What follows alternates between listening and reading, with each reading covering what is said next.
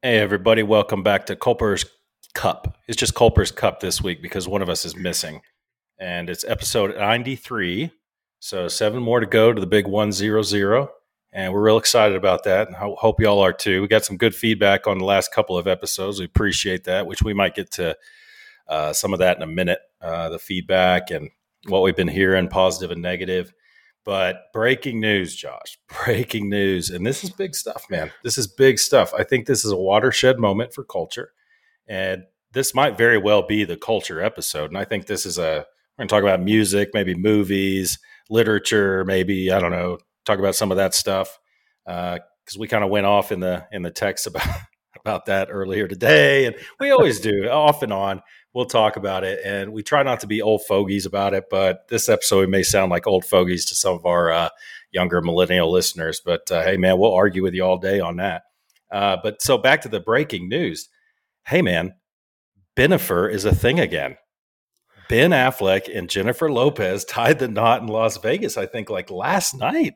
So, man, I mean, you know, we were going to trash on modern culture this episode, but man, it may be on its way back. Ben Affleck and and and Jennifer Lopez, man. It's it's a thing I, again. This is it's it's so ridiculous, dude. She's got she has more marriages than Carter has liver pills. like I like how many times is this being married for her? Not, not, not oh. you know, not counting she's been married to to Ben before, but that's true. So so how many marriages is this is? I don't know. I, I wasn't she the baseball player and then the uh, yeah. uh, uh, the singer Ben Affleck and I think she's got to be pushing close to ten now. Really, being married wow. ten times? Yeah. Oh, so I mean, when you're married that many times, off and on, off and on, is the problem really you, you know, or is it somebody else? You know, is it, I, I, I don't know. She seems real. I don't know. I mean, I, i've seen her, uh, you know, on the what is it, Dancing with no, not Dancing with the Stars, the American Idol, right? She seems okay. She doesn't seem like a horrible person. Uh, Mariah yeah. Carey seems like a horrible person. But, oh I mean, yeah, what, for sure. What do you think it is? What do you think uh, drives the men away? You think she just gets tired of them, or what do you think? I, I don't know. So I just uh, so I, I just looked it up and I was way off. She she's been married three times. Oh, um, oh, really? Yeah, she's had a so, lot of boyfriends, like serious, close yeah, to marriage. Yeah, I mean, we know, dude, we we we know dudes that we were in the military with that have been, you know, married more than three times. So, yeah. I don't know what it is, man. I, you know, it, it's probably a combination of things. Either you know she gets tired of them, or I I will say when you look at when you look at celebrities, what you know, whether they're singers or you know actors, actresses, you know, whatever, like that's a hard lifestyle. You know that that's a hard lifestyle, and it's a hard lifestyle in a sense of you're always on the road, you're traveling, you know, and especially if your your significant other is also you know uh, a celebrity you know whether it be you know a professional sports player you know another singer actor actress you know whatever that is like you know you're constantly being pulled away you're in two different locations you're you know you're constantly on the road like and, and we and, and, we know what that's like you know you're constantly gone you know and on the road like so i i get it from that aspect um you know, and it's probably a little bit, you know, everybody jokes about, uh, you know, it's like no matter how hot she is, there's some guy somewhere that's tired of putting up with her shit. Um, you know, so, you know, there's probably some of that, and then you know, there's probably some of just you know deep long distance relationships and stuff like that. It's they're hard. I'm um, sitting here trying to uh, rack my brain on celebrity couples that have been married for a while uh, that are that are somewhat famous, and I think that one that, that comes to mind, and I, I should know these things. I guess you know my wife uh, watches shows and stuff, and uh, I, I, watch with her. I'm not going to lie. Uh, I don't enjoy it as much as if I was watching, you know, the documentary on you know the king ronnie coleman on netflix or something. My wife's not going to watch that. But anyway i would say uh, like keith urban and nicole kidman have been married for a while. Uh, they've been married for a hot minute like uh, 15 years or so. Yeah. um, i'm not quite sure. They've been they, have been together a while but you're right man. When you get those two you know uh, celebrities who are you know fairly famous both of them that's going to be tough man. It's got to be hard on a marriage. Um, not to say it can't be done. you know, I, I think about Angelina Jolie and Brad Pitt. It's like that's never going to work. That's never going to work. The two of the most beautiful people on the planet, and one of them is certifiable. Well, actually, probably both of them are certifiable. I heard Yeah. Brad Pitt's kind of a kind of an odd bird, and Angelina Jolie. I mean, I, I actually I don't think she's a bad person at all. You know, she does some uh, charity work uh, in Africa, and I think she really does care. She's not doing it for the press, but she cannot be an easy person. There's no way. I, I don't think she was acting in the show Girl Interrupted. I, I think that was really her. Oh no, Lord no! And I mean, you go back to Angelina Jolie. You go back to her marriage with uh, with Billy Bob Thornton. You know, it's like they're wearing vi- each you know each other's blood and a little vial around their necks. Like, come on, man! Like, dude, that just. And I guarantee you, like that, she took some of that to to Brad Pitt, and I think everybody, dude, I think everybody that you know is in that that that realm, you know, you're a celebrity and stuff. All of you, you have everybody's a bit mad, right? Um, you know, as far as those celebrity marriages that have that have kind of lasted, the one that sticks out, I think, the most would probably be like you know Kurt Russell and Goldie Hawn. Um, Oh yeah, yeah. They've been married. You know- oh, they're over thirty years. Has to Yeah. be. Uh, yeah, it has to be, has to be. Um, so, eh, like, I would say that one. Um, there's some others out there that, like, uh, you look at it. Yeah, one I'm super famous, and the other one is, you know, maybe kind of, kind of famous. Um, you know, so, um, oh, oh, um, who was the? Yeah, I, uh, God, Matt Broderick, Matthew Broderick. Oh, he's married Uh, to Ferris horse. Bueller's Fa- Day oh, I shouldn't have said that. Shouldn't have said horseface. But that's I can't think of uh, the actress's name. Sarah Parker, Sarah, Sarah uh, Jessica Parker. Yeah, yeah, yeah. Yeah. Yeah. See, I can hold, Why do I know this shit? I don't. I should not know this. Uh, well, I mean, for years. So, so for those of you who are a little bit younger, we do have some younger listeners who appreciate younger than us anyway, uh, like early 30s to mid 30s. Those are youngsters to us these days. But you know, back in the day, think about this, Josh. Like maybe you watched Entertainment Tonight. Uh, and you knew maybe every once in a while you watched it and you knew that uh, Kurt Russell and Goldie Hawn got married way back in the day. But most likely, you saw that on the cover of a National Enquirer when you were checking out at the grocery, The grocery store. store. It wasn't the internet. You, you know, it's the National Enquirer. You're just sitting there looking. It had the and People magazine and stuff like that. I think my mom bought a People every once in a while, and that's kind of where I got my pop culture back then. Um, but you know, Michael Douglas and Catherine Zeta-Jones as as uh, as Roger just chimed in. so Josh is logged in as Roger. It's pretty funny. Uh, but what I, I was gonna one thing about Billy Bob Thornton, that dude's crazy too. Like like that guy's an artist, artist crazy. A hundred percent. One of the funniest things I saw an interview. I don't know if you ever saw this interview with him where they were you know really going in depth on hey you know Billy Bob really what makes you tick. And he got down to he has irrational fears. Uh, Do you know what his two irrational fears are? No. One of them's midgets. He's like irrationally afraid. And the other one is antique furniture. Like the old Ew. French, yeah, antique furniture, like old French ornate. He said he gets physically ill when he's around it.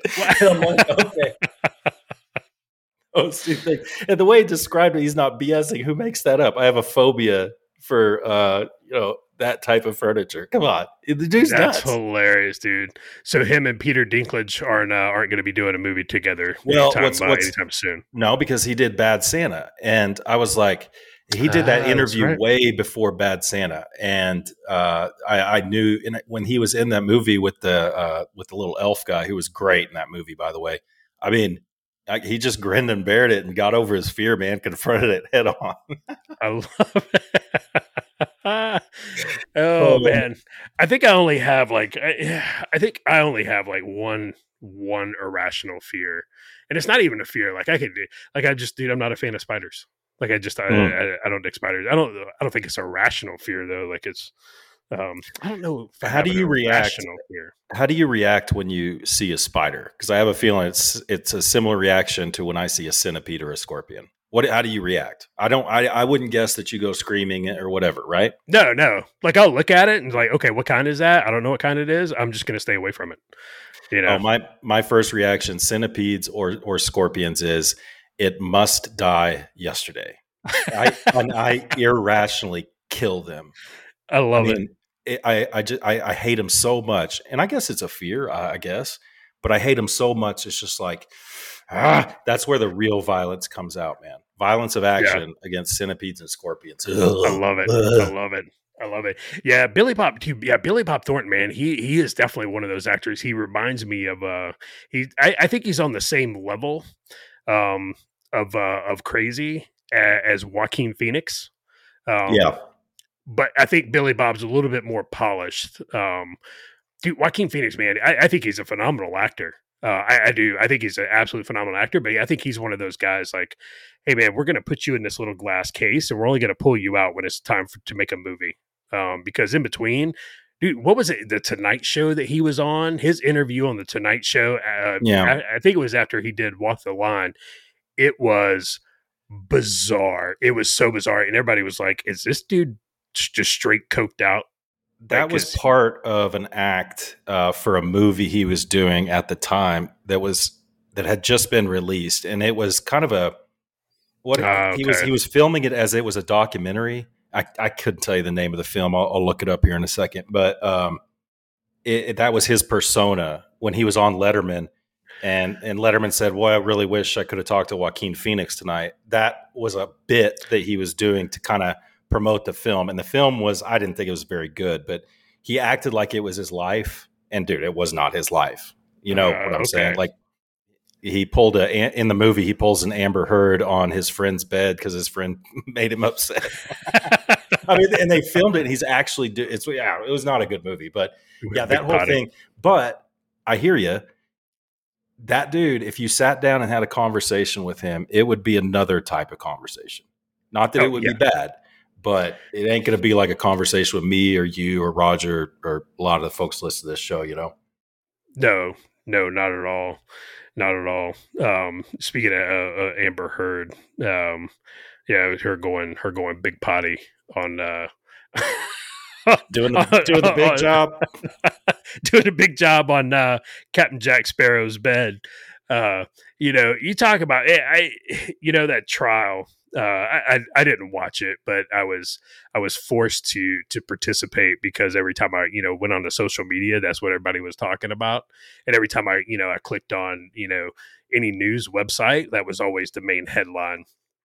And uh, you know that that try it, it really it really highlighted um, the the toxic femininity, you know, toxic feminism. Um, you know, right on the especially right on the hills of uh of Will Smith and uh, you know, Chris Rock and, and that and then seeing that video come out of, of Will Smith and Jada Jada sitting there and just you know, just abusing it, dude. It was it, it was bad. It was it was really, really bad. And you know, I when you see that, especially you know, another thing is, you know, just in it happens a lot, but especially in the celebrity world, it's like you think about it, how as an actor, right? You know, and you're like, and it's hard to tell because uh, I'll say, you know, Johnny Depp, he is probably one of the best actors out there.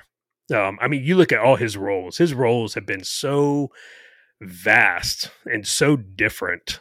Um, you know, you, you take a look at him, you see him on the stand, you know, he's talking and stuff, and you got to think, okay, this guy's a paid actor. Like, how much is this is true? How much is this him, you know, really turning it on? You know, the the woe is me, I'm the victim. You know, this blonde chick, you know, went big potty on my bed and made me feel sad inside, and you know everything. And you know how much of how much of that do you think that was? And I, I you know, I, I- I know you didn't follow it, you know, daily, but I saw how, some how of much it. what you saw how much of what you saw do you think that was you know johnny johnny acting with him um because with her i would say 100% acting i mean that that woman is is such an actress or actor i think we're supposed to call them all actors now uh she is such an actor that she doesn't even know how to be genuine anymore uh i think that johnny depp uh, I think that was more true to who he probably is in everyday life and even at home. The guy, when you listen to him talk, uh, he, it's very poetic. You know how he speaks is kind of on another level, not good or bad, but it's almost it's poetic. You know, he, he's an orator. It's it's entertaining, and I think part of his persona is being entertaining. You know, he spent a lot of time around Hunter S. Thompson, and you know, you watch the old uh, videos and stuff of Hunter S. Thompson. Uh, boy, they're a lot alike, and I don't know if that's Johnny Depp emulating him or they just happen to be, you know, forlorn cousins or something. I don't know. No, no, that's a good point. And Johnny, you know, and Johnny De- and Hunter S. Thompson, man, there's another guy who, man, dude, could you imagine being in the same room as Johnny Depp and Hunter S. Thompson, No. and then like, and then throw Billy Bob and Joaquin in there, right? It would be, I, dude, it would be, it would be the most bizarre room you've ever been in in your Oh. life. Okay, so we take. So this is a good conversation right here. You said Hunter S. Thompson, Johnny Depp, Joaquin Phoenix. Uh, who else do you say? Did you say Billy Bob. else? Billy Bob Thornton, Daniel Daniel Day Lewis, Dennis. Oh Rodman, yeah. Gary Oldman, and William H Macy. Man, you and I, the, a normal person, is going to be completely out of place in that room. It's like, what am I doing? Hundred percent. What am I doing here? Oh, and uh, Ike Turner. Um, can you imagine, dude? And then, Oh, and then, and then, and then Clint Eastwood. Um, oh my God! Like, Yeah. but it's got to be like Clint Eastwood. Uh, you know, like fifty-two-year-old Clint Eastwood. oh yeah, for sure. Yeah. You know, but I bet you, I bet you this. I bet you Clint Eastwood knows how to talk to those people. Oh, a hundred percent, a hundred percent. Um, you know, it, so you know, who was it that uh, wh- you know, who who was it that passed away a couple weeks ago? Uh, actor. Um, Oh boy, young, Man. old. I feel bad. No, yeah, it was old. Oh, you know, older. It was kind of like okay. Oh It boy, was, um, no, oh, it was uh, it was what's his face from The Sopranos. Paul. oh yeah. Well, well, Polly, Polly passed away. Uh, yeah, uh, Paulie Gualtieri, and now I can't remem- remember his real name, but somebody else passed away. yeah, we can't, yeah. we can't run the show off the rails trying to remember it, but there was another one. Oh, James No. Caan. It was James Caan. That's right. Yeah, yeah, James Caan. And so, yeah, yeah. So it was, you know, you started thinking, man, and it was like, hold on, you know. So I started looking up, dude. You, Clint Eastwood, dude. Clint Eastwood's past ninety. He's ninety two, Yeah. right? He, he And- didn't have much time, I don't think. And I'm going to tell you right now, that's going to be a sad day. That's going to be a sad day. And you, when I started looking at it, you know, I was like, okay, well, who, what actors are there left that are, you know, of that caliber? You know, even the potential actors, right? You know, those who are young coming up.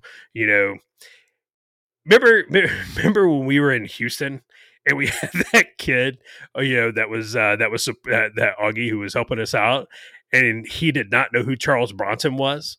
Oh, I wanted to hit that kid. He was nice, but that was almost a, a, a striking offense. Yes, he was like, "Who's Charles Bronson?" It was like, "I'm going to make you walk back to the hotel from here. Like, I'm going to put you out of this car in Houston. Guess what, buddy? Houston's a big city, um, and you're going to be walking for a long time. And I hope you don't get shanked." Uh, it was, you know, but you, dude, there are no, there are no really, you know, Clint Eastwood esque, um, you know, actors left in Hollywood. They're not. I think that his son uh, could take that mantle. His son's a good actor, and I think that his son could pull that off. Um, I thought he was really good in uh, The Outpost. Uh, Scott Eastwood, I think his name is. He, I mean, but he he's not his dad. He's not Charles Bronson. Um, I think that you know I watched a movie called Spiderhead or something like that on Netflix the other night. I think it was Netflix or Amazon. I don't remember. Not important, but it had uh, Chris Hemsworth in it, uh, Thor, Oh, okay, yeah, and uh, you know he showed a little bit more of his range in that movie. He's like a crazy scientist who's doing uh, mind uh, experiments on people, and man, I was like, he's a good actor. He's more than just Thor. I thought he was really good in that movie. Um, uh, oh, it takes place in Mumbai, and he he pulls the kid out who was kidnapped by the bad guys. Extraction. Oh, yeah, yeah, yeah. Extraction. yeah, Yeah, I thought, thought he was good in that, but that you know that's the action hero type movie, and that that movie I loved because it pulled no punches. It was just it was like an old action movie. I've I've heard that the John Wick movies are like that, so there's still Keanu Reeves out there. Uh, I haven't seen the John Wick movies, but I, I heard those are pull no punches action just all the way through. So Yeah. uh, but Keanu's getting old. Keanu, Dude, older. Keanu Reeves is dude. Keanu Reeves, he's over. He's got to be over fifty by now. Easy. yeah, oh yeah, easy. Uh, I mean, sure. dude, Point Point Break was a long time ago. and I want to say he and Brad Pitt are about the same age, and Yeah, I I think that hmm, you know we you mentioned a few, but uh, that are still alive. We both did. Uh, you know, Daniel Day Lewis, Gary Oldman, William H Macy, and Joaquin Phoenix. You know, if those guys are well, Daniel Day Lewis says he's retired. I don't think that dude's coming back. Um, it's too bad. But when those guys put out a movie, especially Oldman and Joaquin Phoenix, I'm probably going to want to see it. You know, Um, yeah, yeah. I just you know I when I look at Clint Eastwood, right, and, and Joaquin Phoenix, I thought Joaquin Phoenix was absolutely phenomenal as a Joker. I thought Joaquin Phoenix was absolutely phenomenal in Walk the Line. I thought he did a fantastic Johnny Cash. Um, and it was great because him and Reese Witherspoon, they actually sang those songs uh, themselves. And you know, he was. I watched one of his interviews, you know, afterward, you know, about Walk the Line and stuff like that. And he's, you know, he was like, man, he goes, you know, when when they tell you you you are going to sing Johnny Cash's, you know, songs, he's like, I've, you know, I've I've had pressure before. He's like, but I've never felt that level of pressure. It's like I have to do this right, you know, because it's it's Johnny Cash, and you know, it, it, it's the Man in Black, and you, you can't mess that up. But but when I look at Joaquin Phoenix, like I don't see, I don't see Josey Wales, you know, and, no, and so no. you know, and so I, I guess when you know I say there's there there's no, you know, there's no Clint Eastwoods left, you know, in in, in Hollywood, like you know, where's that guy who's going to come in and pull off Josey Wales and and do it, you know, and and it be believable? I think maybe Chris Hemsworth can, um, but I think the problem when I look at like you know actors like Hemsworth and even Chris Pratt um, and a couple others, dude. All I see is they're making Marvel films. You know, they're making these superhero films where it's just it's all CGI. You know, it's not it's not you know as as Ricky Gervais said at you know at the Golden it's, it's not cinema. It's not. It's just you know it's CGI and you know capes and that's it. And uh, you know, it, it, I hope That's- Daniel Day Lewis is not done um, because he is another one, man. That guy is eh, the guy's phenomenal. I, I don't think I've seen a bad Daniel Day Lewis film. Um, he was, d- dude, the butcher, right? Gangs in New York, like it just phenomenal. Um, there will be blood, phenomenal. William um, Plainview, man. I, I, I William Plainview, and I like plain talk, you know. And th- as Lincoln, and Lincoln, dude, I mean, just he he absolutely crushed it. Um, but yeah, dude, I don't know who the man. I don't I don't know who the Charles Bronsons and the Yul Brynners are anymore. And that day's probably, I think Hollywood is, is fighting against those days. You know, the rugged loner, uh, the uh, dirty dozen, uh, the magnificent seven, you know, all men, you know, doing man things. Josie Wells, the, the loner out for blood, revenge, Jeremiah Johnson, so on and so forth. I mean, you know, I, I wish Hollywood ju- would just pull its head out and realize you talked about CGI. Uh, there was very little uh, CGI in Maverick you know, Top Yeah. Gun movie. Very, very little. Um, uh, in fact, there was so little. I think it may might have took up less than twenty seconds of screen time of CGI. There's, there was that little, which was it's like we don't want CGI. It, we want to be entertained. You know, it's uh, and this this might dovetail into into kind of what we're going to talk about this episode. Uh, we're already almost half an hour in, but I, I think it's good. I, it's good, good conversation. But I mean, look how successful Maverick was, and of course, part of that is because it, it was on the heels of Top Gun. You know, there would be no Maverick without Top Gun. But Right. man, just follow the formula, Hollywood, for crying out loud. I mean, it's just too easy. Um, if they got back to that, they would make money. That's why I just don't understand. Get back to Josie Wells. Get back to you know uh, High Plains Drifter. Um, yes, What was the one where he was a ghost? Uh, Pale Rider. Pale Or Rider. Maybe not a ghost, but whatever. Uh, yeah. I tell you what. Did you have you watched? Uh, it, we watched the first episode of Terminal List last night with Chris Pratt. Of Haven't course, he's a. Navy SEAL, but Yeah, I don't know. I'm pre- I'm I'm intrigued. I, I, like Chris Pratt, and I'm intrigued by it. I thought, uh, according to one of my friends, one of our listeners, Darren, he said the first episode is not necessarily a snoozer, but you know, you catch yourself like, okay, it's moving kind of slow. Okay, okay, and then man, it just picks up according to him. So you know, we'll see how that goes. I'll tell you real quick. Uh, you said Daniel Day Lewis. His last film, in my opinion, was a stinker. It was called The Phantom Thread. I, I, I, I it was it was about some fashion designer in like the 19 or maybe even the late 18 i don't know it was just it was bad and it's like man daniel day-lewis hawkeye you really gonna go out like that You're gonna go out like that you can't go out like that you gotta do something else man but hopefully he will but like so let's i don't know do you want to you want to stick with movies or just dive right in since you were talking about johnny cash uh, to the to the to, to, the state of music these days. Uh, and we can a- absolutely circle back. We can Jen Psaki it back to movies if you want, but why don't you start us off, Ben? Why don't you start us off? Because, brother, we have a lot to say about this. So yeah, so yeah, we can circle back to movies, man, because I still got some more to say on movies. Um, because I, I, think it, it's important. Like you brought up, you know, those those loners, you know, do you know those men doing men things and hollywood got away from that right you know you, you went from you know we grew up with you know we grew up with josey wales we grew up with rooster cogburn and you know true grit um you know we grew up with those folks and you know this generation's growing up with you know edward whatever his name is and you know he's a vampire and you know whatever that crap um, I forget the name of the movies. Uh, Twilight. Twilight. Yeah, yeah, yeah.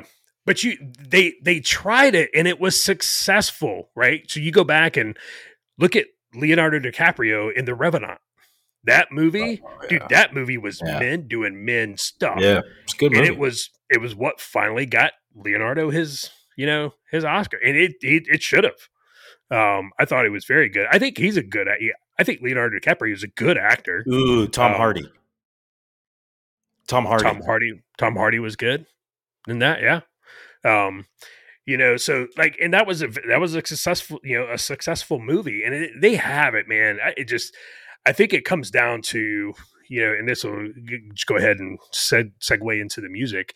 It comes down to you know who who are the the directors and who are the companies paying for the movie you know, and it comes down, it's kind of like music, it's a label, you know, kind of like you said earlier, man, it comes down to the labels.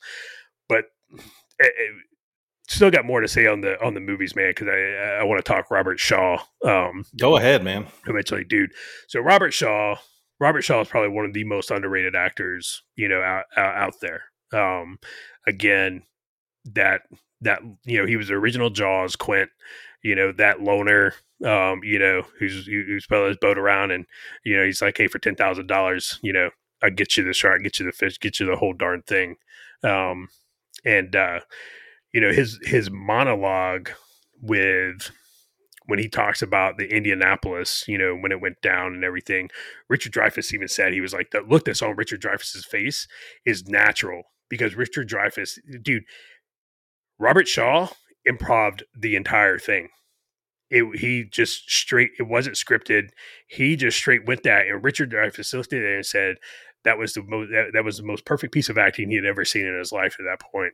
And uh you know he's sitting there with his mouth hanging open he's like it's not obviously not because of the story it's like it's because robert shaw just straight straight did that off the cuff um so anyway so it, dude the music yes the absolute absolute state of music right now is it's a hot mess.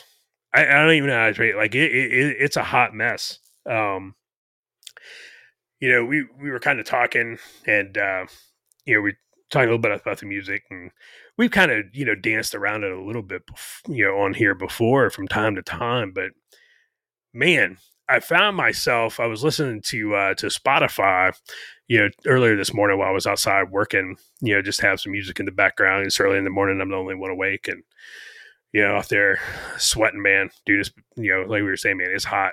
So they're sweating. Listen to Spotify. And I got to thinking, you know, it's kind of like with the actors, you know, so I'm listening to it's a mix. You know, there's some there's some rock in there. Um, I'm talking about you know mid late '80s, early '90s rock, and some country. And I'm talking about country pre 1990 country. And you know, I got to got to thinking uh, George Jones's song "Who's Gonna Fill Their Shoes" came on, and I to thinking, man, dude, the overall state of music, country music, it's and it's it's garbage. It is garbage. It is 100% pure unadulterated garbage. Um, the stuff that they try and pass today as music, and I would say in almost all genres, is garbage. It's just it's not it's not there anymore. So I guess for you, we'll we'll just kind of start it start off. When did rock and roll? We'll start with rock and roll. When did rock and roll die, and why? Oh, okay. That's a really good question. I see I see patterns, right? I see patterns because uh, man, uh, you're right, Josh. There is so much to say about music, and and this episode might be our stinker, but we ain't going out on a stinker. Believe me, there will be an episode 94. Y'all That's just right. hang in, so you can shut it off now, bitches. I okay, so PG 13. I think bitches is okay. So we're gonna. St- it's now we don't have the we don't have potty mouth Roger here with us, so maybe we'll make it through without some. Uh, Without an F bomb. an f bomb or, or or taco jokes or anything like that. Okay, so I, I believe that there are patterns. Okay, I definitely believe in cyclical patterns. I, it's part of what defines me and my my outlook on the world. Right. So I, I'll, I'll use a basketball thing. I say a lot. I think that for a, a good time in the NBA, for a good amount of time, and I think it's probably still like this uh, Michael Jordan was the best and worst thing to happen to uh, the game of basketball, professional basketball. Uh, the best, as uh, in that he revolutionized the game in a number of ways. He revolutionized marketing. Uh, we all got to see him play. He's the goat. Don't talk to me about Kobe or LeBron. He's the goat. Period. Um, he's the worst thing for revolutionizing the marketing aspect of the NBA as a whole and uh, you know the clothing industry and and and things like that. Because what everyone saw was okay here's a formula. Here's a formula on how to get super successful uh, selling shoes or uh, jerseys or soda pop or whatever. Uh, so what they started doing was making as many superstars as possible and the game in my opinion started to resemble uh, the 1970s NBA, which was awful. It was god awful in the 70s because it was a bunch of what my dad would call hot dogs out for themselves. Uh, they didn't play team ball. And I think that we hit the low watermark with uh, uh, professional basketball in the 2004 Olympics, where they the dream team won bronze, and Allen Iverson was uh, the hardest uh, playing player out on the out on the floor with the most passion. I was like, this is this is crap, and I stopped watching the NBA for about oh over ten years, I think. So that's a pattern that I also apply to country music. I'll let you do country and rock uh, because you already made your point with country music. I'm not going to ruin that for you. So you know you can address my points with rock, agree, disagree, and then you know you can cover country, but with rock, I think that like Michael Jordan to basketball, I think that uh, the grunge movement was the best and worst thing to happen to rock and roll. Uh, Nirvana, Soundgarden, Stone Temple Pilots, Pearl Jam. Uh, I always leave somebody at Temple of the Dog. I, every, somebody always calls me out. It's like, Luke, you forgot this one. Well, yeah, I mean, because there were a bunch of them. They were all good. Um, but it ruined rock and roll it was great because the movement was awesome, the music was awesome, but then nobody knew what to do after that. It's like, how do you, once everybody grew out of grunge, how do you go back to Poison? How do you go back to Motley Crue? Um, at, you know what we got after the grunge movement? We got Nickelback. That's what we got. And it's like, I don't know exactly the phenomenon why. I just think that grunge threw a wrench in and they can't they couldn't quite figure out what to do afterwards with rock. I mean, rock, good lord. You think the state of uh, country's bad? I I couldn't even tell you a rock song. You know, I mean, I think that there's a few every once in a while that come along. Like, you know, I think this guy uh, Daughtry, he had a couple good songs, but it wasn't Motley Crue. It wasn't uh, Van Halen. It wasn't uh, Pearl Jam, Nirvana. It was just kind of a recycled. Bleh. I mean, so do you agree with that? That it might have been the grunge movement, or you think it was earlier, or maybe later? Well, I, I don't know. I mean, that's that's that's my view. What do you, if you agree with that? Why do you think grunge uh, spelled the end for for rock and roll for for a very long time? No, I agree. Um, because when you look at it, Nirvana came on. You know, Nirvana came on the scene. You know, really hard. What ninety? Somewhere between 92, 94, somewhere in there. Was, I think I was, was in uh, high school when they showed up. It was 91, 92 because okay. on the way on the way to and I, I've always been behind on trends. You name it, music, clothing, fashion, uh, movies. Well, maybe not movies, but I, okay, so the reason I know it's 91, 92 is because I was on the way after graduating high school. I was on the way. We were doing like a senior all night party thing, you know, yep. and uh, "Smells Like Teen Spirit" came on the radio, and I was like, "Oh my god, this is the best thing I've ever heard." And my buddy was like, "Dude, this came out like three months ago. Where you been? What planet you on?" So I know it was 91, 92. graduated high school in 92. So I'm sorry to okay. cut you off. Go on. No, no, no, no, all good. Yeah. So yeah, so that came out, and that's about you know you you go back and look. That's about a couple of years later, I would say. You know, is when rock and roll just really it, it, it fizzled out. Um, you know, and I do think the grunge movement because I remember in high school, you know, you had you had your group of kids who who who were they were the the Metallica, the Guns N' Roses, Poison, Motley Crue crowd, and then you had the group of kids who you know Creed, Sister Hazel, you know, Pearl Jam, Nirvana, um, you know, crowd. And that was really prevalent, especially, you know, like Pearl Jam, Stone Temple Pilots, like you said, those were really popular. I graduated high school in 95 and those were, you know, those were the things um, that were super popular then.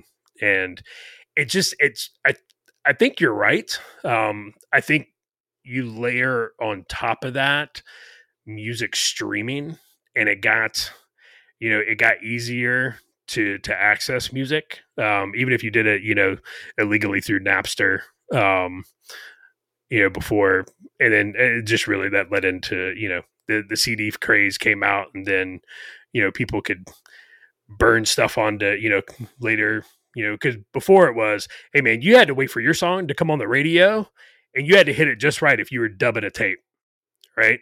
And man, if you were if you were really rich, you had a radio that had two tape decks on it to where you could make copies of tapes.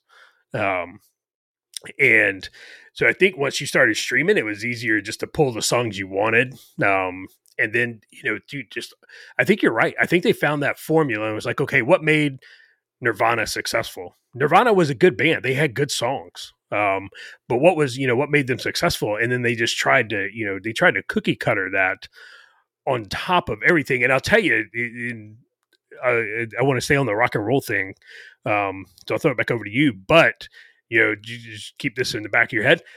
This is what happened with country music and Garth Brooks. Absolutely, you were gonna, you were gonna, I was gonna let you go with that. So I'll make one point about rock, kind of and then uh, kick it back to you for to expand on that one. Um, maybe the demise of rock and roll had something to do with uh, hip hop uh, hitting it so big because that's that's about when hip hop started to really break out. Was I mean, really break out into the mainstream. Uh, it was yeah. 92, 93. And, you know, I guess people could make an argument that Biggie and Tupac were the best things that happened to hip hop and the worst, you know. So it wasn't cool. Rock and roll was not cool anymore in the mainstream.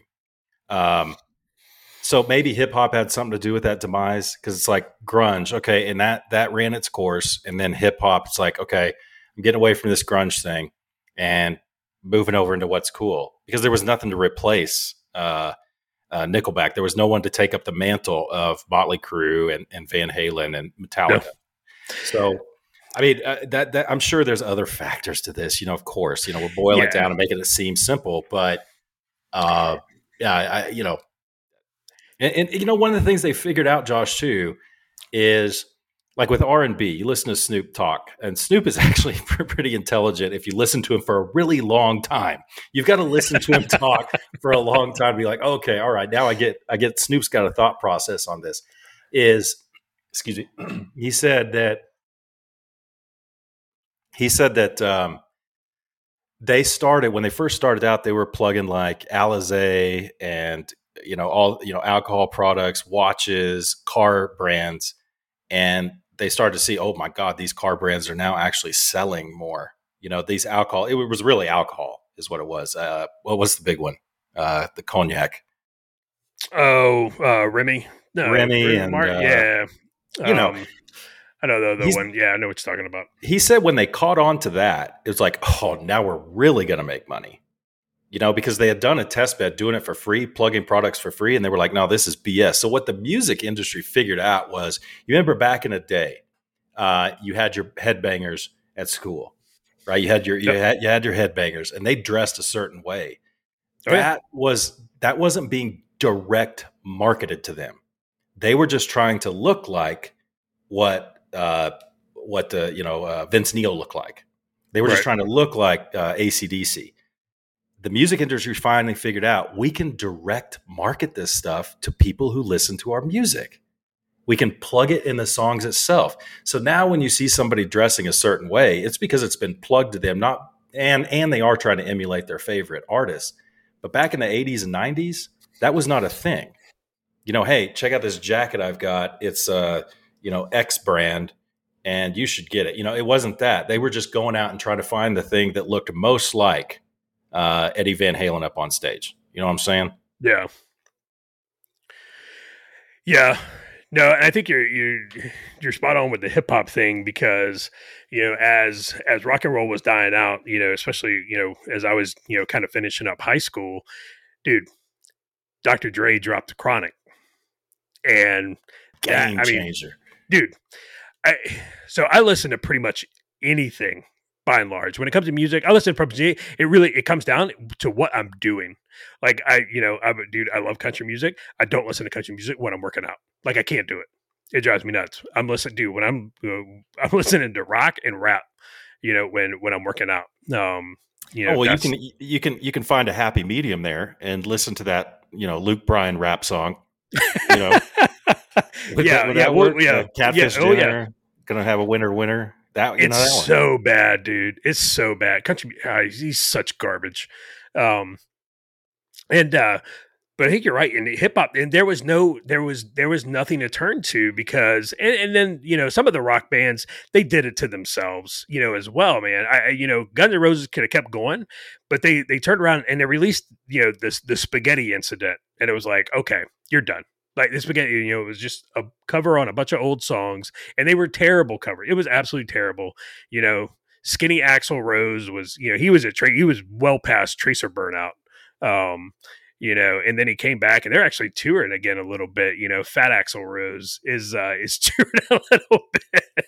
Um, yeah, so it's you know, you see the VH1 where are they now? It's like watching the uh, it's like watching the old wrestler documentaries, man. It's just it's sad. You look at someone, man, it's so it's so sad.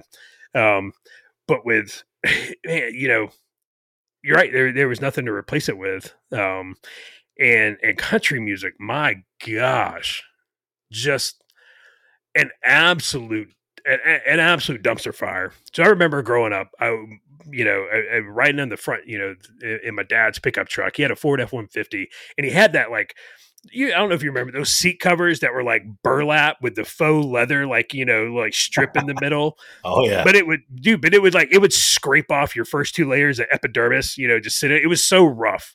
Um it's like man, it's dude in the summer in Florida, like that thing got so damn hot too. Heaven forbid you sit on the uh, on the pleather part of it, like you like you, that was you were done. But there's this country station out of Quincy, Florida, and I can't remember the name of it for the life of me, but it was that was what played on my dad in my dad's truck, and it was a country. It was old country. I'm talking Ernest Tubb, Roy Acuff, Cash, Waylon Haggard, Buck Owens, Charley Pride. Like it, dude. It was the old old country, and you know to to quote David Allan Coe from the Ride Band, the music coming out of those speakers was solid country gold. Um, and that was that was country. You know, country really came on the scene in the really in the fifties. Um, you know, not until the fifties before, you know, you had your folk songs and stuff like that. And then, you know, Harlan Howard said in the nineteen fifties, you know, country music, somebody asked him what country music was. He's like, it's three chords and the truth. That's what country music is. And and then you had all these kind of like these different variants of country, right? You had kind of like the West Coast country, so like Buck Owens and, and Dwight Yoakam, right? They, those were kind of like a working blue collar California kind of country sound to them. Then you had like Bill Monroe out of Kentucky. They had the, you know, he had the high lonesome sound that he coined, you know, that bluegrass. Um, and then you know country over the years it kind of ebbed and flowed and evolved and you had the you know you had the outlaw country um, you know, because guys wanted to go do what they wanted to go do, and the record labels were like, "No, we got to do this or you got to do that," and you know, a bunch of them, you know, basically told the told the record labels to to pound sand, and you know, it's you know, it was kind of like when Johnny Cash, um, you know, basically told the record labels like, "I'm going to make the album at Folsom Prison." And they were like, "Well, we really don't want you to do that. We don't think that's a good idea." This was, you know, after he came, you know, he kind of came clean and you know found God and you know got off the pills and and stuff. And uh, he was like, "Well, I'm going to do it anyway." And dude, I mean, dude, Folsom Folsom Prison, that that album was absolutely amazing. And then country, you know, come coming on in, it kind of died off a little in the '70s because it's not popular. It's like, dude, it was like bourbon, right? It was like bourbon in the '70s and '80s. That was your granddad's drink. That was great. Nobody wanted to drink granddad's drink.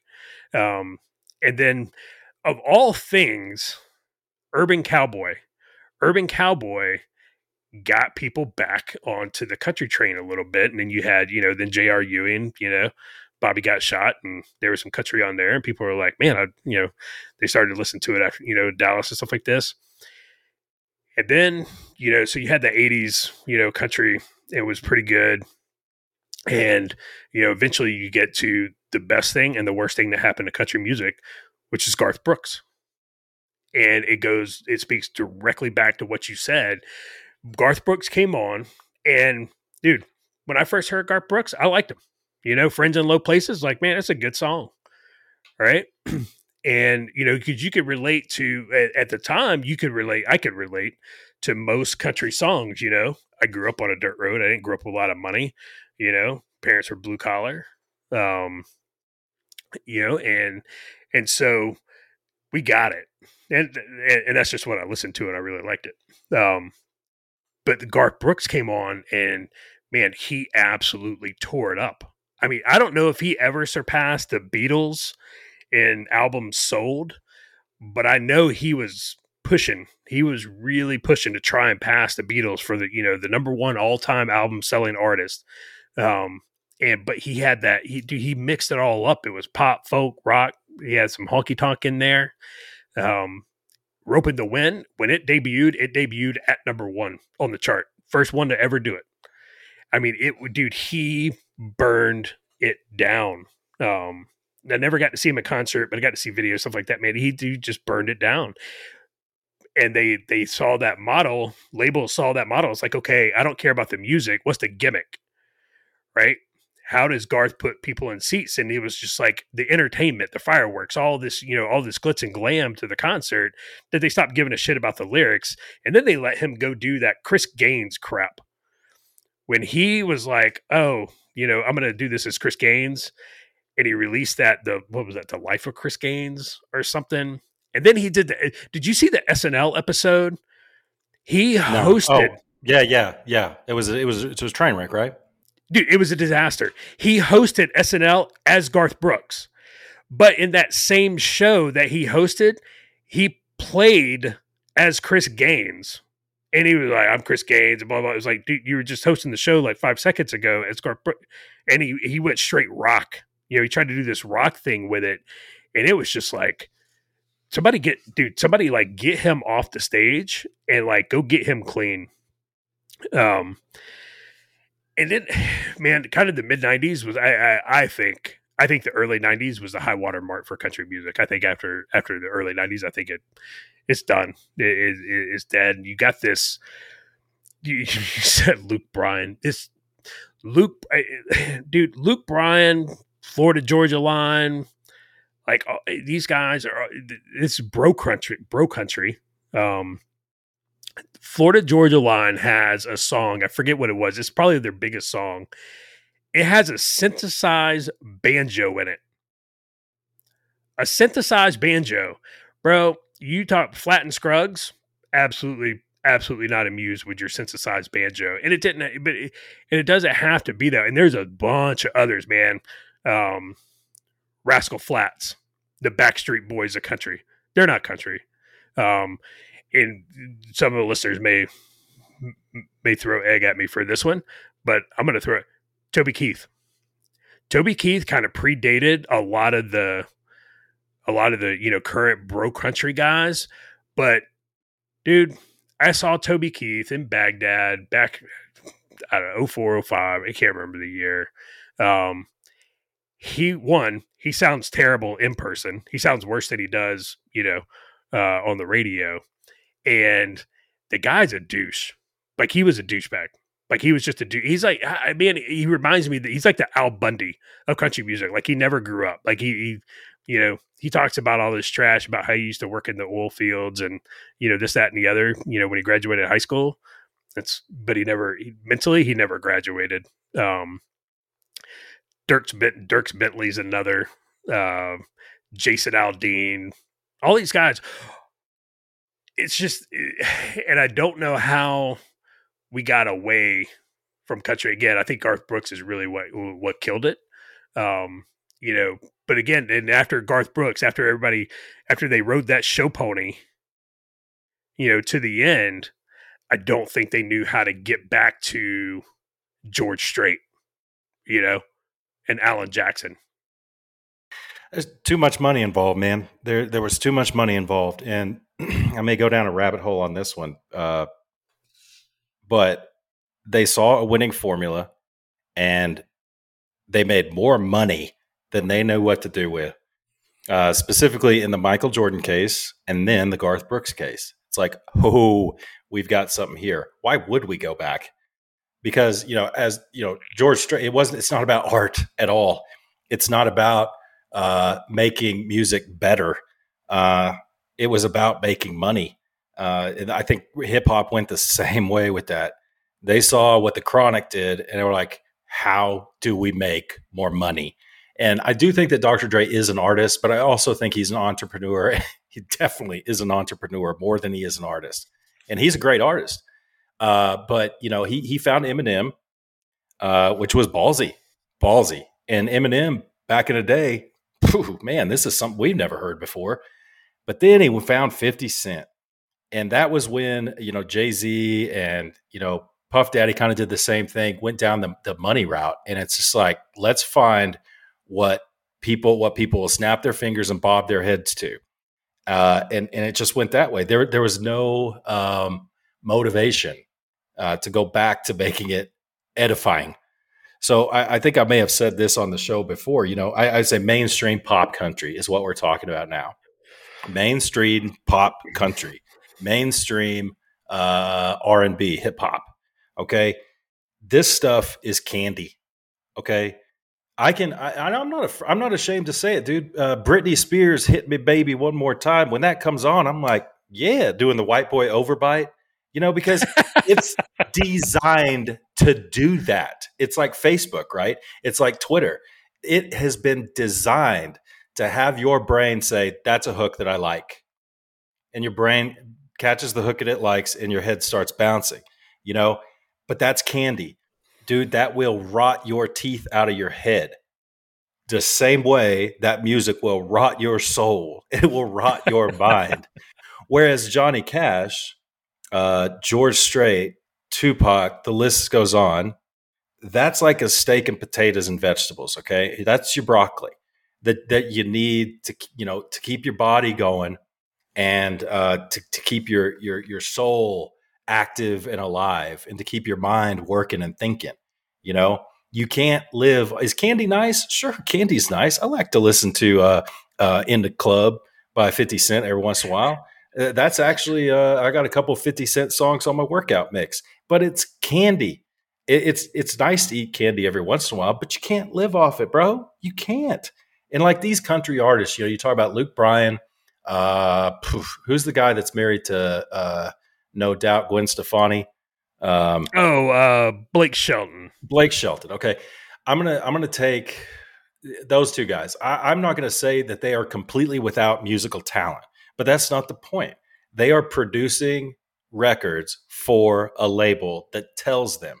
I bet Luke Bryan could probably write a pretty good song. I bet he could write a pretty good song, and you know that that sound a little bit like George Strait back in the day.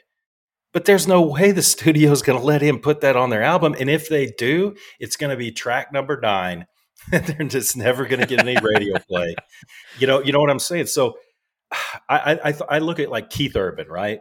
I bet Keith Urban probably falls into into the line of of pop country artists that you're like garbage, you know. And I would I would kind of agree with you on that. He's he's no Johnny Cash. He's no uh, he, he's no uh, uh, George Strait. Uh, the other artist you mentioned, Willie Nelson, uh, uh, David Allan Coe, but Keith Urban. I've seen him play. I've seen him perform. That dude was born in the wrong decade. That dude should have been born in the 1960s so he could have rocked us in the 1980s. Yep and but that's the point. It's like there was nowhere for Keith Urban to go. There's nowhere for Luke Bryan to go. Uh, they had to go country. They're not going hip hop, and they're they're definitely you know you want to make a lot of money, Keith Urban. Here's what you do: you sing about country roads and cattle, and you know going down Main Street, you know, and going to the homecoming. So he learned to do that, and now he's rich. So I bet you didn't know the beef between Toby Keith and Carlton Zeus. Did you know about that? Oh man, um, I don't, dude. I don't know if you mentioned that one time or I, not. I probably told. I probably told you, it, but I, I, I don't think I told long, the audience. Long time ago. So back in the day, uh, Carlton Zeus, uh, and I really, really want to get him on the show. But the, the first time I learned that uh, he was an artist was um, at work. Actually, I was working with him, and somebody came in and said, "Have you seen his uh, his video?" And I'm like, "His video?"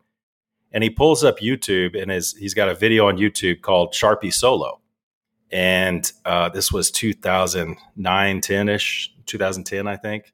And I, I watched it, and the guy who had showed me the video was like making fun of Carlton Zeus, like, "Huh, look at this." And I was listening to it, and I'm like, "Boy, this is a good song, bro." why are you making fun of it? I mean, this is really good. It's catchy. The lyrics are awesome. And uh, so I was like, man, dude, bro. And so I went to him, you know, I went to Carlton Zeus. I don't know if he wants us using his real name on here. So I went to him and I was like, dude, this is this is really something special. And he was real humble and he told me all about it. And I just thought it was the greatest thing. If you, go check out Sharpie Solo on iTunes or Spotify. It's a good song. It's about living in San Antonio uh, and and maybe uh, down into the Rio Grande Valley uh, his own personal experience. He, he you know talks about uh, dive places in San Antonio. It's just a very entertaining song. It's it's catchy. Uh, and you'll like it. So go check out uh, Sharpie Solo. There's there's your plug, uh, Carlton Zeus. You're welcome. Um, so, but anyway, so uh, I think about a year after Sharpie Solo came out, you know, it's it's like here's a Sharpie and a solo cup. Welcome to the party. Here's a Sharpie and a solo cup. Yeah, that's kind of what the what the song's about. And a couple years after that, uh, Toby Keith came out with Red Solo Cup. Now they have those two songs are so dissimilar, right?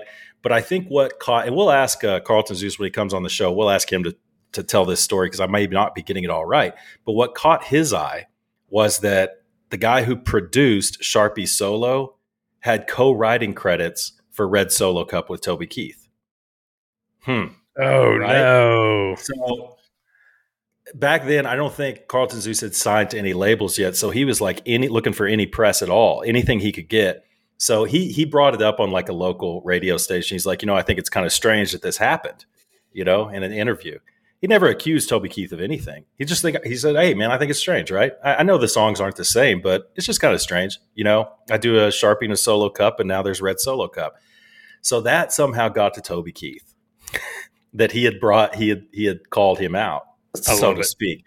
So Toby Keith comes on a, a, nationally syndicated radio show and says, "Yeah, there's this old boy.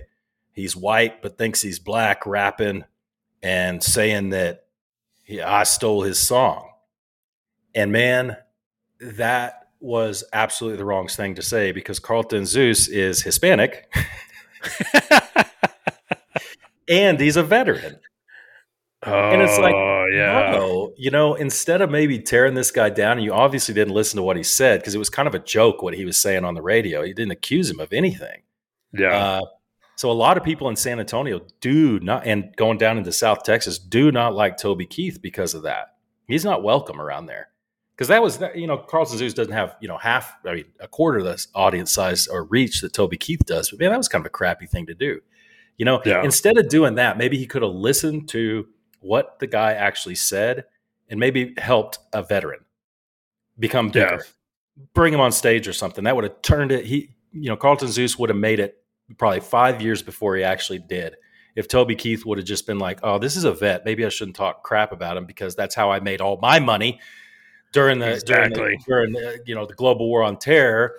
Was playing to people's emotions and all that stuff. So I kind of went off there, Josh. I mean, yeah, so now everybody knows that there was a beef between Carlton Zeus and and Toby Keith. Dude, I did not, I did not know that. Um, that's dude, that's bananas.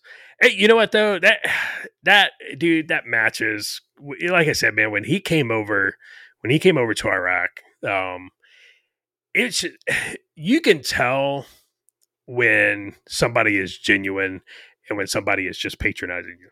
Like you like it's it's obvious.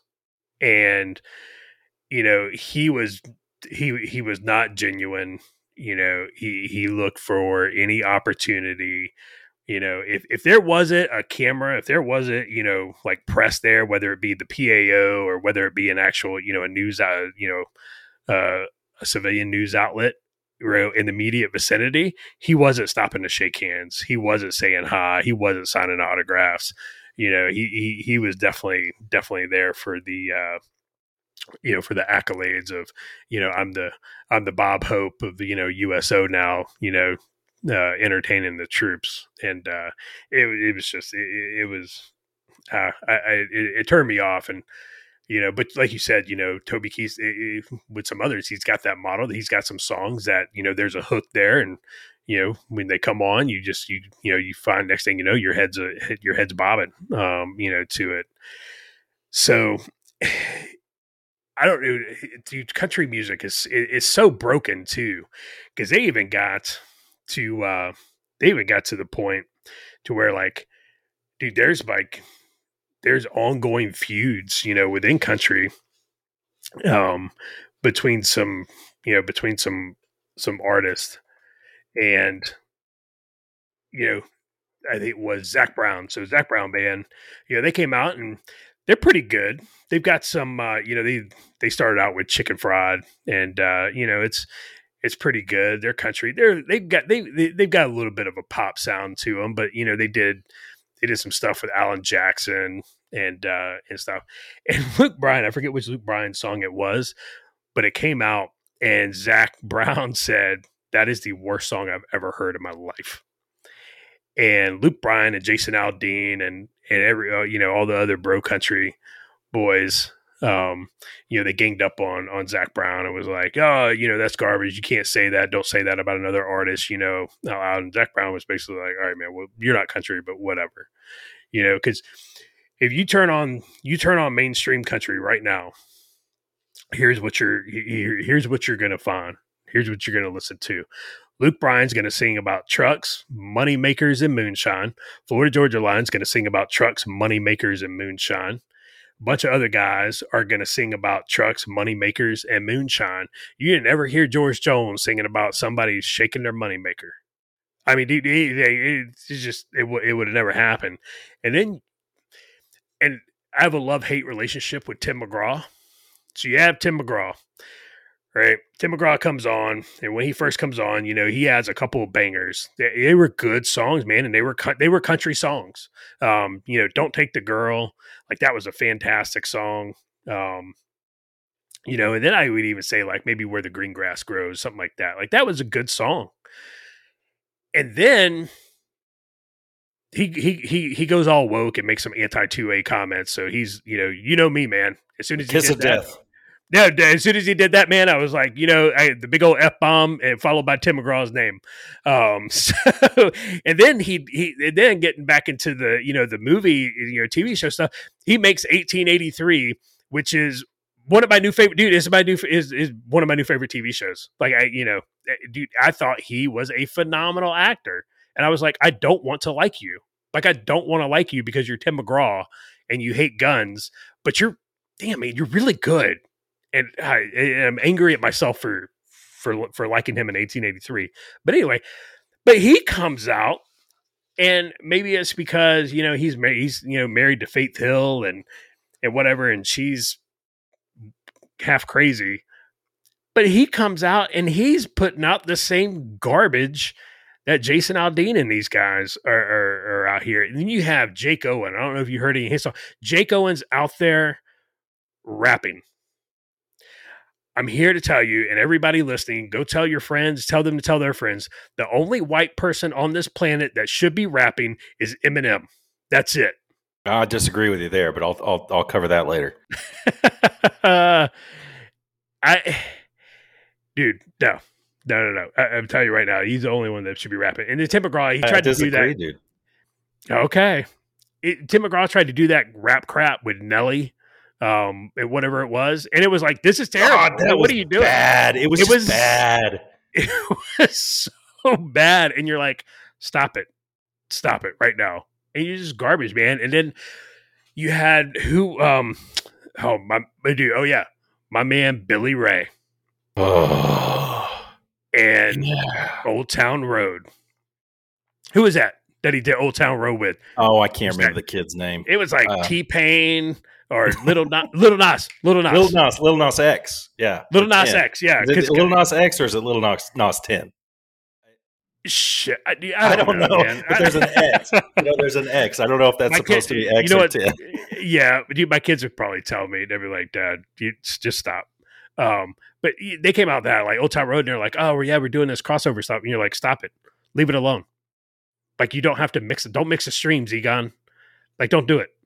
But I just it's and then you have you know people who like you said man you know people who who just didn't fit anywhere they're throwing them in the country. And keith urban dude keith urban there are few there are very few people that can play a guitar as good as keith urban. That guy man. He's amazing man. He dude yeah like you said man he should have been in the 80s because that guy can play a guitar. It is he he's hands down one of the best. I tell you another guy who, man, this guy it can just he can play a guitar like I mean he's up there on par with Slash is Sturgill Simpson. Um Sturgill Simpson can play. Brad Paisley, you know, another country state, like he can play. He can play a good electric guitar pretty well. Um, but anyway, you get, getting a little getting a little off track there know, I even say Brad Paisley, he started out really strong with a lot of good songs. And then he got into this, all of his songs started sounding the same. It was just, dude, it was just like you turn on a radio station. I, I remember in the 80s and early 90s, I could turn on a radio station and I knew immediately it was a country station. Like I knew immediately. Now, you turn on a country station, you've got to wait and you've got to listen for a couple minutes to see is this a country station or not? Because the song playing right now, I can't tell. And that's a problem. That's a problem. Um, you know, even Tom Petty, dude, Tom Petty, and I think Tom Petty's a, one of the best musicians, you know, of all time. Um, he came out and he said country music quote, it's like bad rock with a fiddle is the way he described the, you know, the, the, the kind of new, the, the kind of new, new, new country out there. Um, there's some, you know, there's some folks, man, who, who are trying to hold. I had high hopes, and I'll, I'll, I'll let you, uh, you know, you, you you can give your opinion on them. Um, Chris Stapleton came on the scene, and the first time I heard Chris Stapleton was his song. I think it was "Traveler," and I was like, dude, this guy's voice is hands down amazing. Like I'm listening to his voice And then I, dude, oh no, so I heard Traveler, and then I heard he redid George Jones. Um, God, well, dude, I'm blanking on it now. I can't believe I'm blanking. I don't know. Um, Tennessee whiskey. God, why, dude, I blanked on that one. When I heard him, he redid Tennessee whiskey. I actually like his better than I do George. I like his version better than I do George Jones did the original. But in Chris Stapleton's voice, man, you heard country, soul, blues, bluegrass. Like, I mean, dude, his voice just amazing. And I was like, this guy's he he is the next Johnny Cash. Like he is going to be, you know, the old school country. He's going to have a little bit of outlaw in him, you know, from his from his appearance, his style. I was like, this guy's going to be it. And then he just he he he he effed it all up. He was terrible. He he started down this this other road. Um, and you can you can give your opinion on it, man. But I thought he was going to be it, but he's not. I just super disappointed at Chris Stapleton. Yeah, I think he's he's a part of the that formulaic problem that we've kind of been addressing with the uh, with the studios, and I think he fell into I wouldn't say a trap. I think he absolutely knew what he was getting into because the guy's been writing country songs for years. Uh, yeah. A lot of the songs you hear, uh, you know, that that he's just been writing songs for years. Okay, and really good ones. And but the problem is he's writing these songs that again are track number six you know what kids with kids with uh, itunes and spotify don't even know what i'm talking about when i say it's track six on side yeah, b exactly. You know? but I, he was writing a ton and i think he was writing track six on side b um, but he, he, was successful. But he wasn't writing uh, you know the, the country rap and stuff like that. He was writing that deep kind of uh, more edifying type country. So i think that you know they he either approached the studios or they approached him. I think he finally sold out is what he did. And i'm going somewhere with this so, so stick with me folks. Um, he put out that first album uh, which was amazing i'm with you on that one man I, I we had to go see him in concert in dublin because it was just like i've got to see him play live and and he was playing his old stuff and it was kind of before he did the the justin timberlake thing which i think that song was absolute horrible garbage. Is it catchy? Sure, it's catchy for the first 30 seconds and then just repeat the first 30 seconds for another 3 minutes. It's it was it's it's awful. The song is really bad. And so he signs with the label. Uh, he puts out that first album. It's pushed to the moon, right? And then and then the studios did something they've been doing for a long time. And this is a formula that was developed by a, by a man named Jimmy Iovine. Uh, Jimmy Iovine is a one of the most influential music producers that's ever existed. He's worked with everyone since the 1970s. He worked with John Lennon. Uh, that was his first job. Was uh, they brought him in on a Sunday? You know, it was Easter Sunday, and they, he was the only one that they could call. He was the only one that could come in, and he actually got to work with John Lennon. He worked with uh, Stevie Nicks, Tom Petty. Uh, he got his big hit with, you know, NWA producing their stuff. And then he fell in with Dr. Dre, Rage Against the Machine, Gwen Stefani. The list goes on. Man, the guy has worked with everyone. But his philosophy is when you go into the studio, you know, you make the chronic and then you come out. I don't know, I don't even know what the album was after the chronic, right? But uh, you make the chronic and the next album should not sound like the, the, the chronic. The next album should sound different. Right. And the studios back in the day used to fight back uh, with him on that. He's like, it's not supposed to sound like the new album. It's supposed to sound like the next thing. But you see, what happens is they start getting away from what worked, you know, what people really loved. And, eh, you know, that one does one of two things. Either it makes the music dumber and more catchy, like we were saying, it makes the music into candy, or in some rare cases, it makes it better. But boy, I don't know, man. I mean, if you've made one good thing, I mean, why don't you stick with what people really love? I, I don't know. So I think Jimmy he Jimmy Iovine convinced all the studios that that's the way to do it. You've got to move forward. You can't be Chris Stapleton of the last album. You've got to be, you know, you got to take it to another level and do a duet with Justin Timberlake. It's like, man, dude, that's just not what I want. you know? so I think the the second a studio gets involved, a major label, major label Sony. Uh, I could.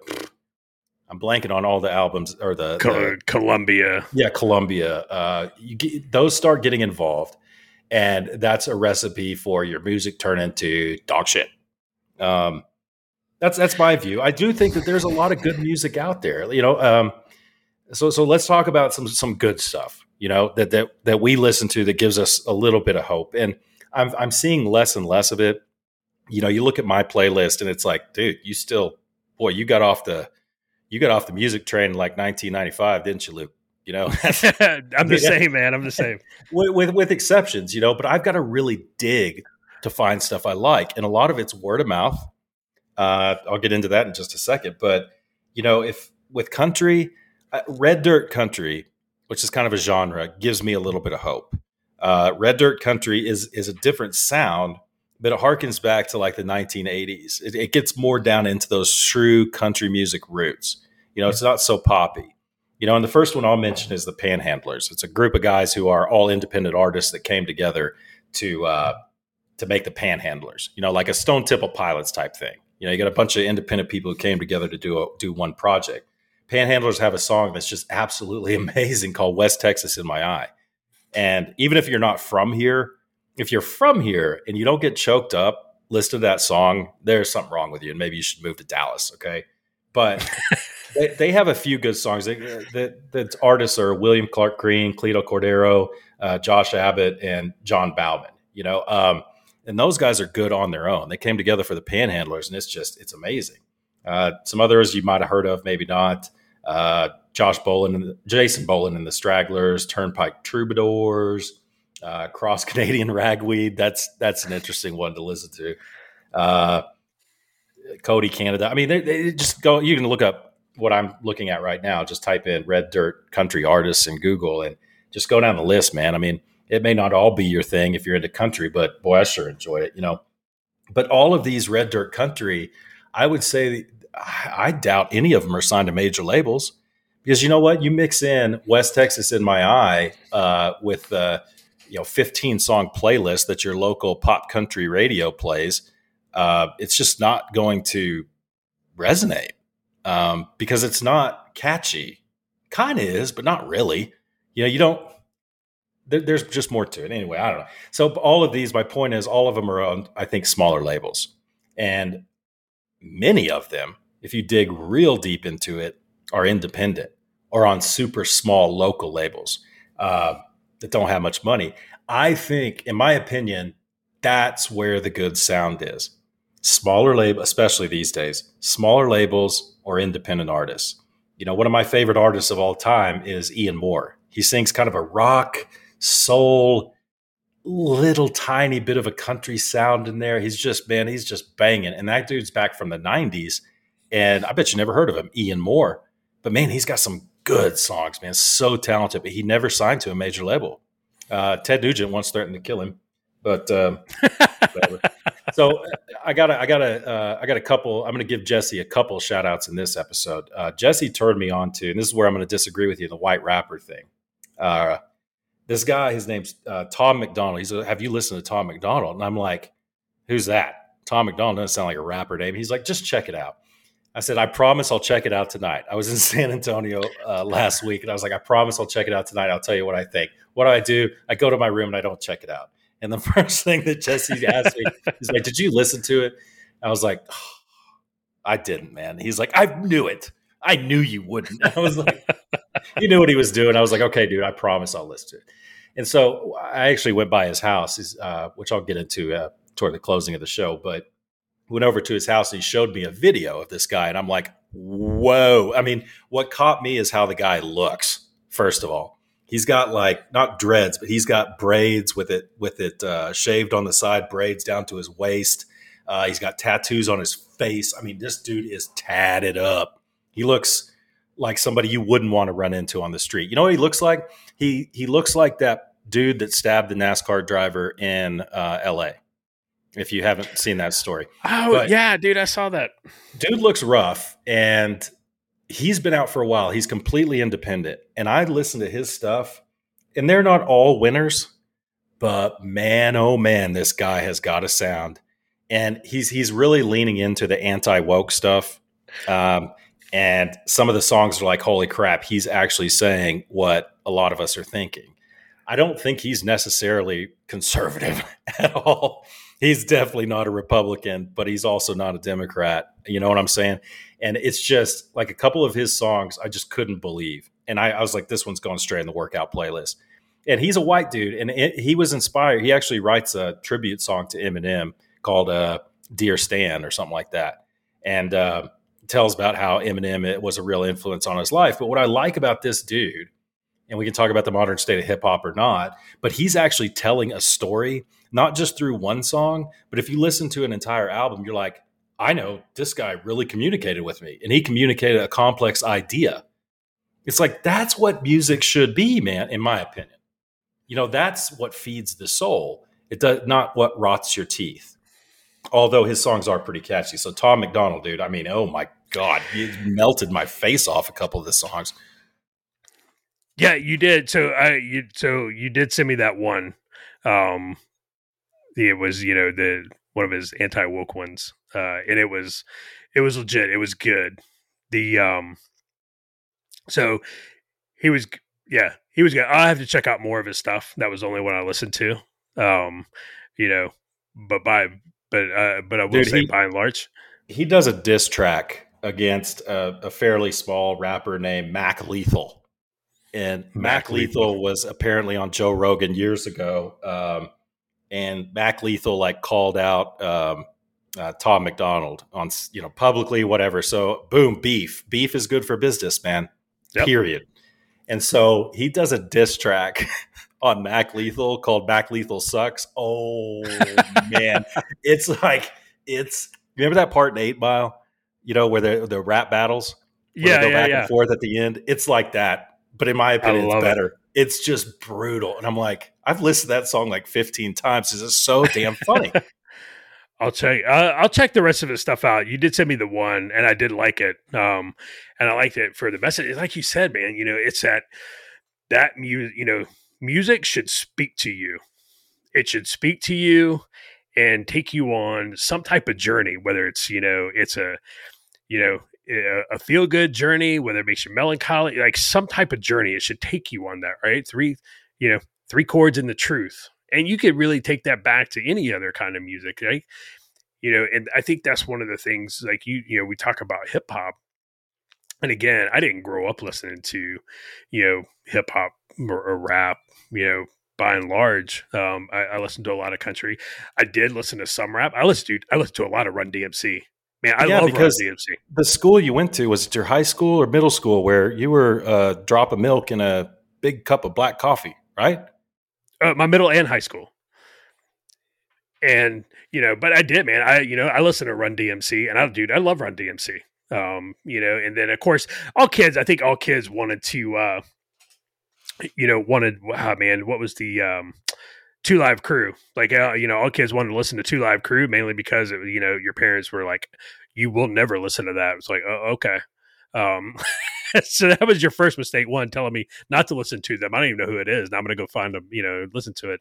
And Two Live Crew, they were big. You know, big, they were big in Florida anyway because I think they were out of my. I, I th- yeah, I think they were out of uh, they were out of Miami. Um, but anyway, you know, so you, that music it speaks to you. It, you know, and that's why you know the hip hop was you know it was so big. That's why like you know the chronic. You talk about Tupac. You know I remember, you know, there's a, you know, some of Tupac songs, you know, talking about his, you know, his mom being a single mom and, you know, doing whatever she could to, you know, to make sure he had a hot plate, you know, when he got home and stuff. And then, you know, you have, um, you know, Biggie, um, you know, and there was some hip hop out there that you're like, man, like this, this I can listen to like this because this is talking to me it's telling a story even even some of the songs like i can't relate to that you know but it's still a story that you can listen to. And dude, there's nothing now that I can really the the new stuff like I just I just can't relate to. It's just you're just like, especially when you know when, whether it's whether it's Luke Perry, you know, Luke Perry, Luke Bryan talking about you know shaking money makers and stuff like that. It's like, dude, I'm I'm 45 years old. Like there ain't no, you know, nobody shaking moneymakers in my world. Nobody uh, wants you to shake your moneymaker either. And, yeah, it's absolutely nobody. You know? No, no, nobody wants me to shake my, you know, my old white man, 45 year old moneymaker. So they're not singing to you, dude.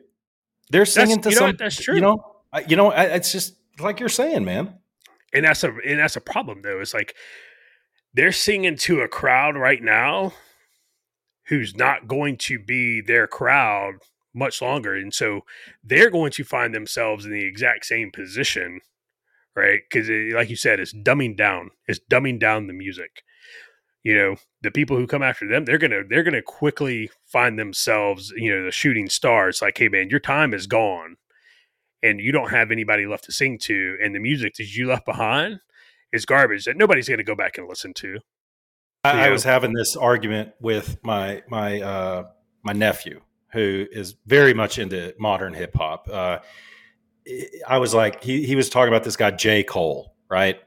And uh, I've never heard of him, right? But he's like, no, he's the best of all time. And I was like, I, and I was like, him and uh, Post Malone, right?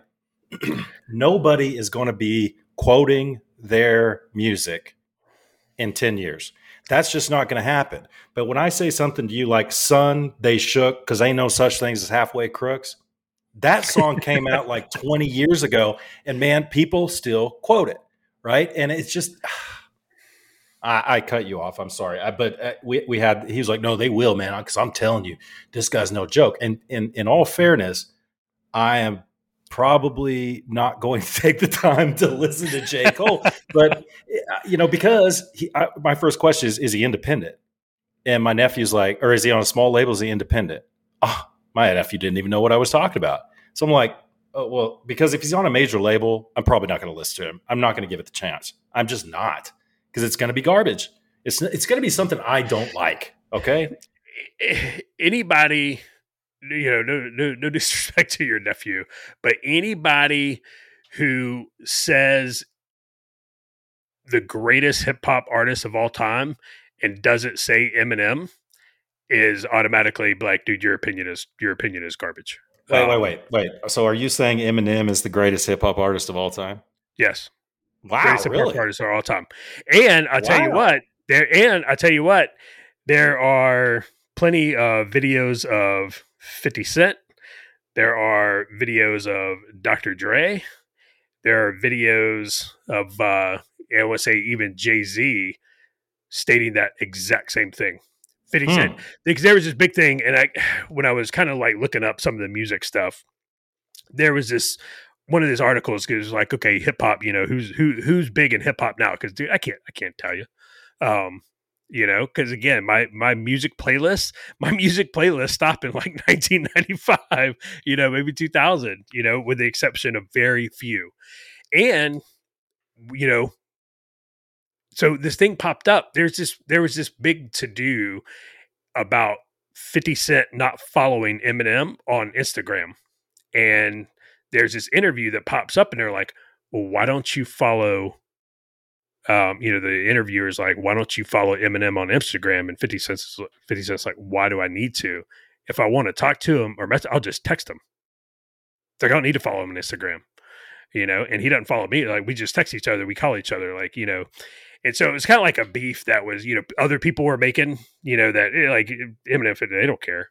Um, but anyway, but you know, the guys to talking and she's like, who who is the you know who's the greatest hip hop artist of all time? Fifty Cent is like Eminem, hands down. And it was fifty. It was either fifty or Dr. Dre said that there are so many people out there that are upset because you had this white kid come on the hip hop scene and do it better than everybody else. I put a lot more weight into Jay Z saying that uh, than I would Dre or 50 or anyone who has anything to do with, I don't know what their label is now, Death Row, but or yeah. the prior Death Row. But if Jay Z said it, you know, I put some weight into that. And of course, it's going to be subjective. I, I, but I do think that Eminem is really good. Um, boy, yeah, he's good. Uh, but, you know, it's tough because there were some, like Chuck D from Public Enemy. I mean, Oh, yeah. you're up against him. You're up against like not people. Lot, not many people know the DOC, who was in NWA real early on Yeah. and got in an auto accident and tore up his vocal cords. And the dude can't barely even scratch whisper now. He was so good. Like his stuff, it was you know, but we never got to see his talent. But man, yeah, Eminem, and think of how many people he uh he inspired. You know, I think Yeah. one of the coolest things that he totally punks everyone.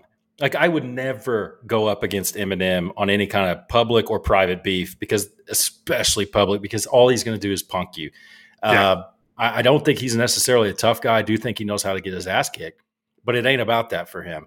And I think one of the funniest things he ever did, and he's done this type of thing a few times, was the big thing was, oh, he's a gay basher. He's a gay basher. He hates gays. He, you know, this was before LGBTQ plus minus uh, parentheses, ampersand, uh, hashtag, all that stuff. But they were like, he hates gays. He's bad. Uh, all this stuff. And then what does he do? He goes on the Grammys. I think it was the Grammys, not the Grammys, music, some sort of music award, Yeah. and does a duet with the gayest man of all time, Elton John. yep. And I was like, oh, it was like, that is beautiful. He just put it in your face. You know what else I like? This, this is kind of an aside, Josh. I'll kick it back to you. Uh, you know, Rush Limbaugh supposedly was a gay hater. He hated gays, hated gays, right? That's That was the word. He Yep. hated gays. You know who performed at his wedding? The gayest man on the planet, Elton John. Elton John. I Yeah. love it. Yeah, man. That's the thing. It's dude. It's uh, man. It's is it's the whole thing's so ridiculous. Um, when it comes to that, but yeah, you know, it, it was you know Jay Z, Dre, Fitty, all came other like people are upset because Eminem is out there doing hip hop better than anybody else. Um, you know, I mean that dude has over two hundred million uh records sold. Um, you know, I mean he is, and the thing with Eminem is like you know, again, like he was, you know, Eminem's very anti-Trump and blah, blah and it's like whatever. But every single one of his songs that I've heard tells a story, and it's a lot of them are stories that you know some of us can relate to. Um, you know, it's it's just the, the guy is amazing, and when it comes down to it, like you know, it's like people listen. A lot of people listen to music to be moved. You know, a lot of people listen to music, you know, at low points in their life, at high points. uh, Yeah, you know, and when you're just putting out garbage, just absolute garbage, man, you're just just noise. But when do people? That's a great point. But let me ask you this: well, when I, I'm gonna I'm gonna answer my own question, and then throw it back to you because I don't want you to answer it wrong. but when do people most often listen to music? Right? They most often listen to music when they're passing the time. Okay, like yes, you and I, you know, especially like getting your workout on, or you know, maybe you're doing a task, uh, an artistic endeavor or something. I will put on something that, that's going to get me in a state of mind, right? That is edifying, and I'm searching for something edifying. I'm not searching for "Hit Me, Baby, One More Time." You know, Right. I might put on "Lose Yourself" by Eminem or something. You know, so my point is uh, that music is being marketed for when people are listening to it most often, which is just pass the time. And what do you do when you pass the time when you're driving? You know, most of the time, like when you're driving to work, right? You're not thinking about anything. Most Nope. people. Now I am. I know you are because that's when we get our best ideas, right? When That's right. I go pull over the side. I go text, text these guys. This is when we get to our best arguments. But most people aren't like that. Joe and Jane six pack turn on the radio to pass the time and bob Yeah. their head. You know what I'm saying? That's a great point. They, they, they, Joe Jane six pack put their headphones on on the metro just to drown out, you know, everything around them. They don't care what it is, just as long as it's a distraction. No, that's a great, that's a great point. Um, you know, there, there are some country artists out there that are are trying to do it right. And again, I'm going to withhold. Yeah, I, I, I won't say that they're the, they're going to be the real deal because you know I thought that of Chris Stapleton. Um, before he did that nonsense with uh with JT. Um, but you look at guys like Scotty McCreery. Um, so Scotty McCreery, he came out. He's actually out of uh, Raleigh, North Carolina, was where he where he grew up. Um, a little town right outside called Garner, actually. Um, man, he came on. You look at this kid; he looks like he's 12 years old. But this when this guy talks, I don't know if you you, you remember uh, Josh Turner. yeah, of um, course. Yeah, yeah. So he's got a Josh Turner voice, dude. That dude started talking. In fact, he won American. He was American Idol winner. That's and, right. Yeah. Okay. Yeah, dude, that guy, he came out, he redid, well, he didn't he redid, he covered one of Conway Twitty's songs. And oh my Jesus, dude, he brought the house down. I mean, he was, he played, he, you know, he sang the Grand Ole Opry, um, you know, which is, you know, I mean, that's the, that's the pinnacle of, you know, country music venues. Ryman Auditorium. Man, I mean, he was absolutely amazing. And every single song that he's put out has been like that. It is old school sound, you know, Conway Twitty, um, you know, kind of kind of feel to it. I'm I'm out to lunch on Luke Combs. Um, I, I I've heard a couple of his songs; they were decent, but I've also heard a couple that was like, "Oh man, you're walking a tightrope right now." Um, Big you're walking a tight. Big yeah. boy Luke. Yeah, uh, it's like, man, you're walking a tightrope with me right now. Uh, you get, you got to watch it. Uh, Drew Parker really good. Riley Green, uh, Riley Green did this song, um, which you know, Grandpa's Never Die. It was fantastic. Uh, the lyric, everything was just fantastic. He did it at the Grand Ole Opry, um, and because I think Brad Paisley heard him, and Brad Paisley got him to you know got him a, a spot at the Grand Ole Opry one night and uh, let him sing his you know his debut song. He's really good. As far as females go, Kacey Musgraves. I've always been a big fan of Kacey Musgraves. Uh, she's done a good job. One guy I wish he's been writing songs in Nashville for years and years. He's a former Marine. Um, he spent some time in the Clink. Uh, Jamey Johnson. Jamey Johnson. He did. Uh, he did the song in color.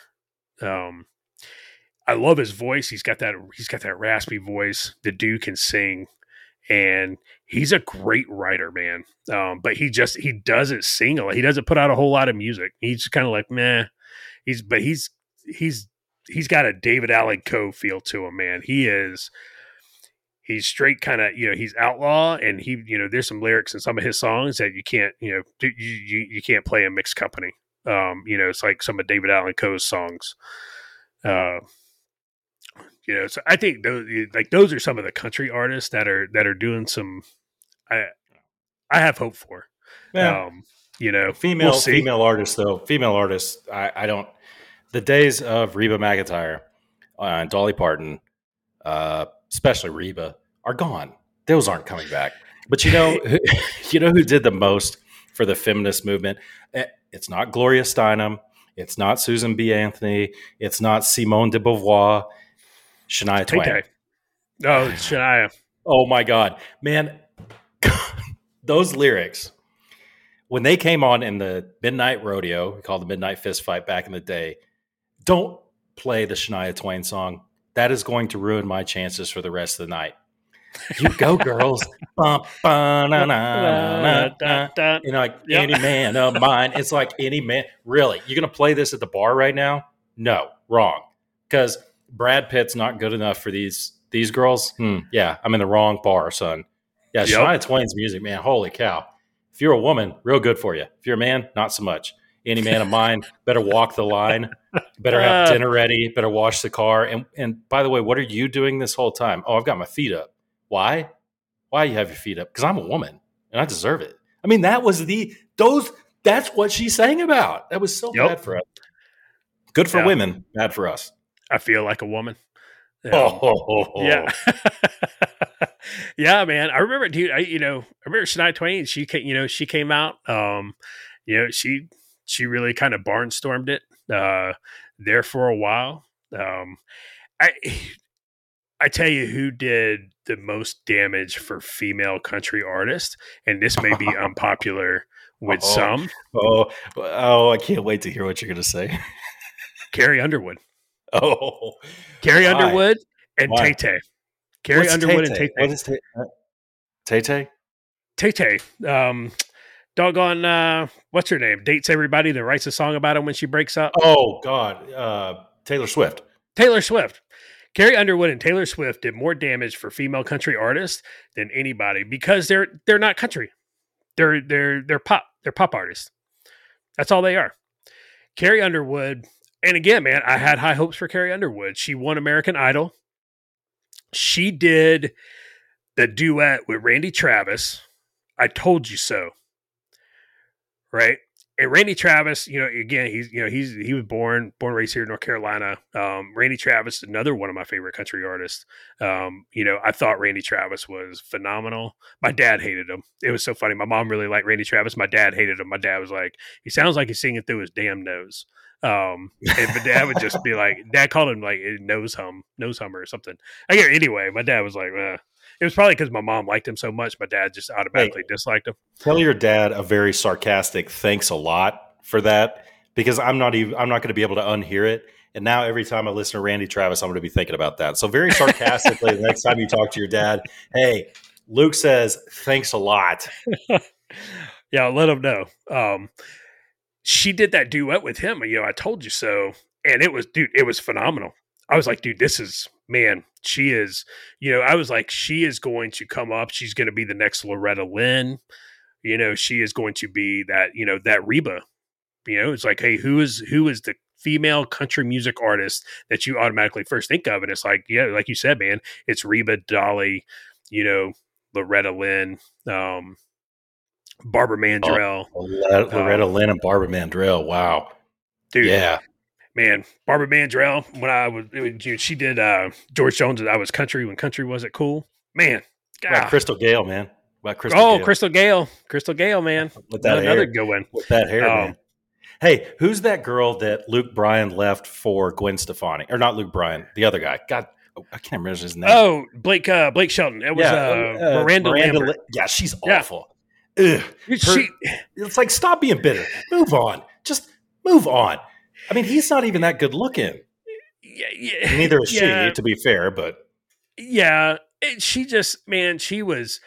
That was the thing there, you know. They were like everybody was like, "Oh, look at this, the country power couple." You know, this is going to be they, people, somebody, and it was it was at work one day, and this was this was whenever they first got married. And I can't remember when this was. I mean, it was obviously a long time ago, but they were like, dude, did you see, you know, Blake Shelton and Miranda Lambert get married?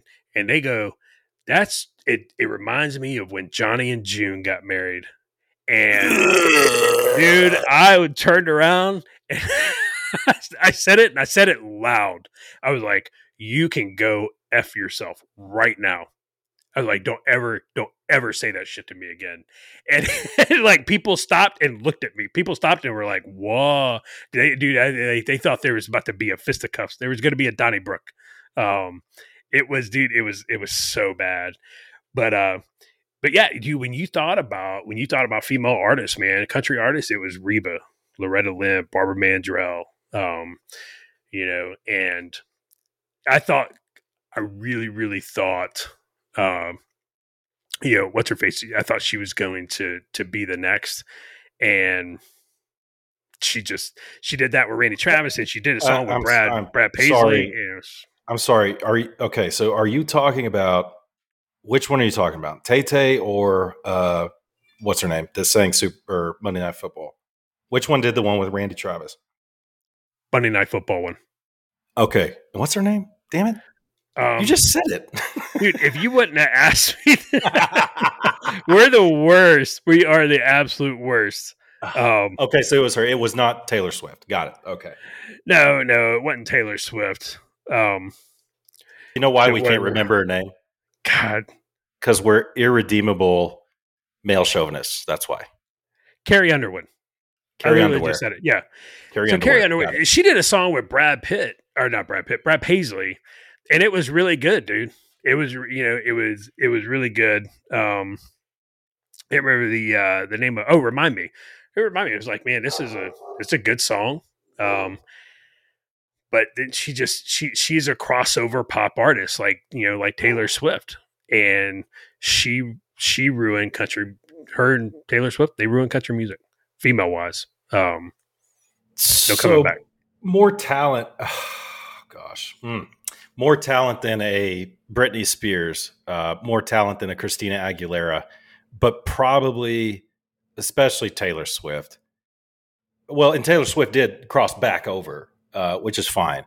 But uh, the lady whose name can't, we can't remember who did Monday Night Carrie Underwood. Carrie Underwood. she, I, I, think that. Don't you think uh, she's probably like uh, Keith Urban? She's probably better suited in the Lady Gaga world. Uh, Lady Gaga of 2014. You know. Yeah. Yeah, I, you know, she she's a great singer. Don't you know, I will not take anything wrong. I mean that that girl, the girl can sing. It's just I don't I don't like you know people bringing pop into country. Um, so let me ask you this, um, and I, I, I believe we might have talked about it on the show. We talk about a lot of stuff here, and I was doing the I was putting pen to paper the other day. That's that's been my uh, that's been the latest thing I say to people all the time. I put pen to paper on that I say it a lot. I say it more than I should. But I was I was putting pen to paper on how many hours we've talked on this show. Yeah, and it's a lot. We, really? We've talked for a lot of time. Well, yeah, we've talked for a lot of time. So it, it's it's impossible for me to remember everything. It's bad enough. I'm going to be 50 next year, but you know I, I don't remember everything. So I might have said this on the show before. I might have asked this. We may have discussed it. But man, uh, uh, a star is born the most recent A Star Is Born. I said Lady Gaga, and it reminded me of it. Uh, you know, her and uh, Bradley Cooper. Uh, you like that movie, correct? Because I, I I thought it was just phenomenal, phenomenal movie. I haven't seen it yet. Oh my god, you haven't seen it? No, no, you should watch it, man. You should you should watch it, it, Have you seen the one with Chris Kristofferson and uh, Long Nose? What's her name? Long. you talking about Sarah What's Jessica Parker? Not well. She's like an older version. This is awful. we can't. She's got the uh, the guys. She dated Richard Gere. She's dated all these guys. Uh, oh, oh, Julia Roberts. No, God, no. She's older than her. Um, oh God, she was a singer. She sang. Uh, oh God.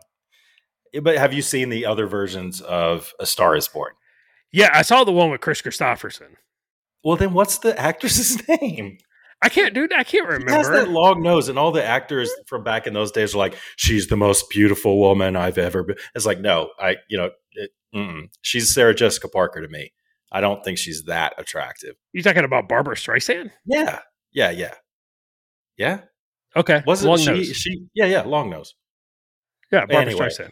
You need to, you need to check out uh, uh the the modern A Star Is Born, dude. I, I it was so much better than I thought it was going to be.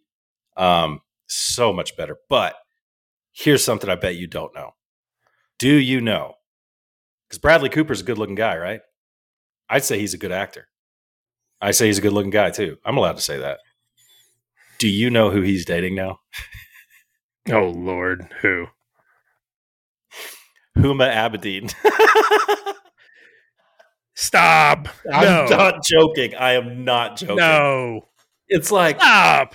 I'm not joking it's like, dude, you're Bradley Cooper, man. Somebody needs to remind him who he is. Um, because come now, on, man. Not joking, man. Didn't I, he? Bradley Cooper, the one that uh, portrayed Chris Kyle, right? Yeah, yeah, yeah, bro. You who, no. You know, eh, I got to plug this real quick. So we're going to link all this stuff. I'm gonna. I've got a lot of news articles and websites. I'm going to put up uh, what we used for this show. But yeah, I'll, I'll, link that article for you, man. I was like, oh, oh god, Huma Abedin. Right. She was dating Anthony Weiner. Are they were married? I don't know. They were married. Ugh, God. Mm. Now, now Bradley Cooper and Anthony Weiner are Eskimo brothers. They are. Yep. Mm-hmm.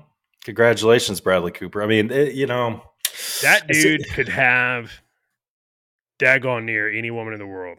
Oh yeah, and he picks Huma Abbott. Yeah. Oh, how the mighty have fallen! I'm telling you, man. Oh, dude, man, Nero is loving this. Watching this burn. Holy I'm, moly! I'm trying to come up with the with the Bennifer combination of their names. Bruma, maybe Bruma. Bruma, you know the power Ooh, couple. Yeah, Bruma. yeah, yeah. That's a good one or Hadley? No, Bruma's uh, better. No, Bruma, yeah, Bruma. That's a that's a good one. Who really? God, man, no, that was. Uh, I, you know what? I would have lost money on that one. Yeah, I, you know, if, if I would have given you, you know, gone down the list, and, yeah. You know, A, B, C, D, E, you would have been like, nah, you, that would have probably been your last guess, right? Would have been mine. Yeah, you could have been like, dude, you could have probably said James Woods and Lady Gaga, and I've been like, I'll take that one over, you know, Bradley Yeah. Cooper and Huma Abedin. Yeah, yeah, Oh man, yeah. what it's a, it's that's so ridiculous. it's That is uh, so ridiculous. it's a shame. It's it's a real shame. I'll tell you that. It absolutely is. So you got to check Um, out A Star Is Born, man. Uh, Star Is Born is right up there. I think I saw him around the same time. Uh, the Star Is Born, I saw that and Joker real close together. Yeah. And okay. I they were two real solid movies. I was just like, there is hope for cinema because man, God, there's some garbage. Oh, I just yeah yeah man. I, I just I hate the CGI. I hate the Marvel. You know. Did you know, see I, I the- just don't like did it. you see the Brad Pitt movie uh, called Allied? It, it was the Uh-uh. movie that ended uh, his and um, Angelina Jolie's marriage. They they broke up shortly after that. Oh, check out! You got to write this stuff down, Josh. Check out Allied. It's about uh, it's about spies in World War II in North Africa. It's a pretty good movie, man. Oh okay. Yeah, he uh, Brad uh, Brad Pitt plays a, uh, a Canadian Royal Air Force officer, and uh, Marion Cotillard. She was in, she's in a lot. She was in Inception. She was the wife in Inception. Yeah. Um, she's uh, she's a spy too. So anyway, that's a good movie, man. Uh, check that out. I just I saw it was on I lied. Netflix, and I was like, oh man, I'm going to watch that again. And that's one of those ones that I can sit down with my wife and watch because she loved it too, obviously, because Brad Pitt's in it. But uh, Yeah. it's a good movie, man. Solid, man. Nice little spy story. I'll check it. Uh, I'll check it out. I You uh, seen was- anything lately you'd recommend to the audience? Um, no, man, the, dude. The last like you know new newish movie uh, I saw was Top Gun, which you know we man we talked about that. I absolutely recommend. Um, I dude, I man, uh, a movie really has to grab me, or it has to be recommended by somebody who I respect. So I'll definitely check out Allied Oh well. oh Um, wow. Thank for you. me to watch it. I wasn't Yeah. expecting that. for well, you're just so used to Roger telling you how much you know you suck and uh, how much he dislikes you. Um, you know, I was flipping through channels the other day, and like you know, I come across. I always go back to what I know. Like Casablanca was on, and it's just you know, it's one movie. If it's on, and I'm flipping through, and I don't have anything, like I'm watching it. Like I'm watching it. It's just you know, um, so. I don't think Roger's watching uh, watching many movies on his kayak. Uh, no, it's hard. now. You know, it's it's risky. It's risky. You can drop that thing, and it may be waterproof, but you can drop that thing into the lake, and you know you're you're out of luck. You know, that's right. So Right. Roger, Roger, Roger's recession proof uh, Roger, Recession proof Roger. Romeo Papa Romeo, recession proof Roger, man. Good. Roger's grief. like, no, man, I'm doing okay. He's on a, you know, he's on a lake somewhere in Arizona, you know, in his Yeah. kayak, and I'm he's sitting- like, I'm sending pictures from the grocery store. Dude, this inflation is killing me. And Josh sent a picture of the gas pump, and Roger will send a picture. Yeah, I'm fishing on the lake. I'm a kayak. yeah, yep. Roger's like, I don't know nothing about no recession. I don't know what all you. I don't know what the Roger's like. I don't know what you poors are doing. So, so things that are recession proof, okay? Organized crime, especially gambling and prostitution, the entertainment industry, and Roger. Recession proof, Uh, man. That's the way it goes.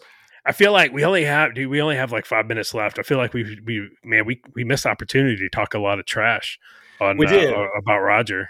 We did, and you know there is other news out there. You know, uh, Donald Trump. There's rumors that he's going to uh, throw his hat in the ring uh, before the midterms, and a lot of people are not happy about that. And I do believe that if he does that, that'll be his death knell because nobody wants that. Uh, No. That and Iran, uh, spokesman for Iran announced that their breakout capability is under 60 days now, um, which means that they could have a nuke in under 60 days. Uh, great job in the Middle East, Biden. Great job. Nice fist bump with MBS. Maybe oh, we'll, dude, we'll- that was so bad. maybe we'll we'll cover that stuff. Maybe that'll develop over the over the next week, and when Roger gets back, we can do deep dives into that stuff. You know. Yeah. I mean, so I- I'll I'll give a just one. I'm gonna give a couple shout outs. Uh, you know, thanks again to Darren for uh, some recent recommendations he gave me. Uh, thanks to Jesse. I'll get into that here in a second. Scott, thanks for thanks for listening. And I, you know, there's there's a lot of people who listen. It, I, actually, there was a couple that told me, "Hey, we started listening to your podcast just the other day." Uh, Chris and Aaron, man, I appreciate it. I, I, wish I could think off the top of my head. I should just make a list. You know, I should probably prepare more. Uh, but I really appreciate y'all listening. I, it, it means a lot to it means a lot to all three of us. But uh, Josh, I, I, got a little. You know, you, you come across things. You know, the world sucks, man. It's going to hell in a handbasket you know kids these days music sucks movies suck and then every every once in a while you come across something wholesome and you're like man maybe there's some hope out there and i mentioned that i uh, i went by uh, jesse's house he invited me over uh, talked to his lovely wife and met his two boys and meeting those two boys was was something because i really like coming across kids you know uh, in their teens uh, who know how to act around adults you can tell that they're disciplined. You know, we walked in, Jesse goes, Hey, go, I got some stuff in the truck, go unload it. And his kid actually grabbed the keys and ran out to unload. and, and, and, and, Jesse didn't say it in like a threatening way. He's just like, Hey, I got some stuff in the truck and go grab it, grab it for me. And the kid didn't, didn't, did nothing. He grabbed the keys, he ran out there.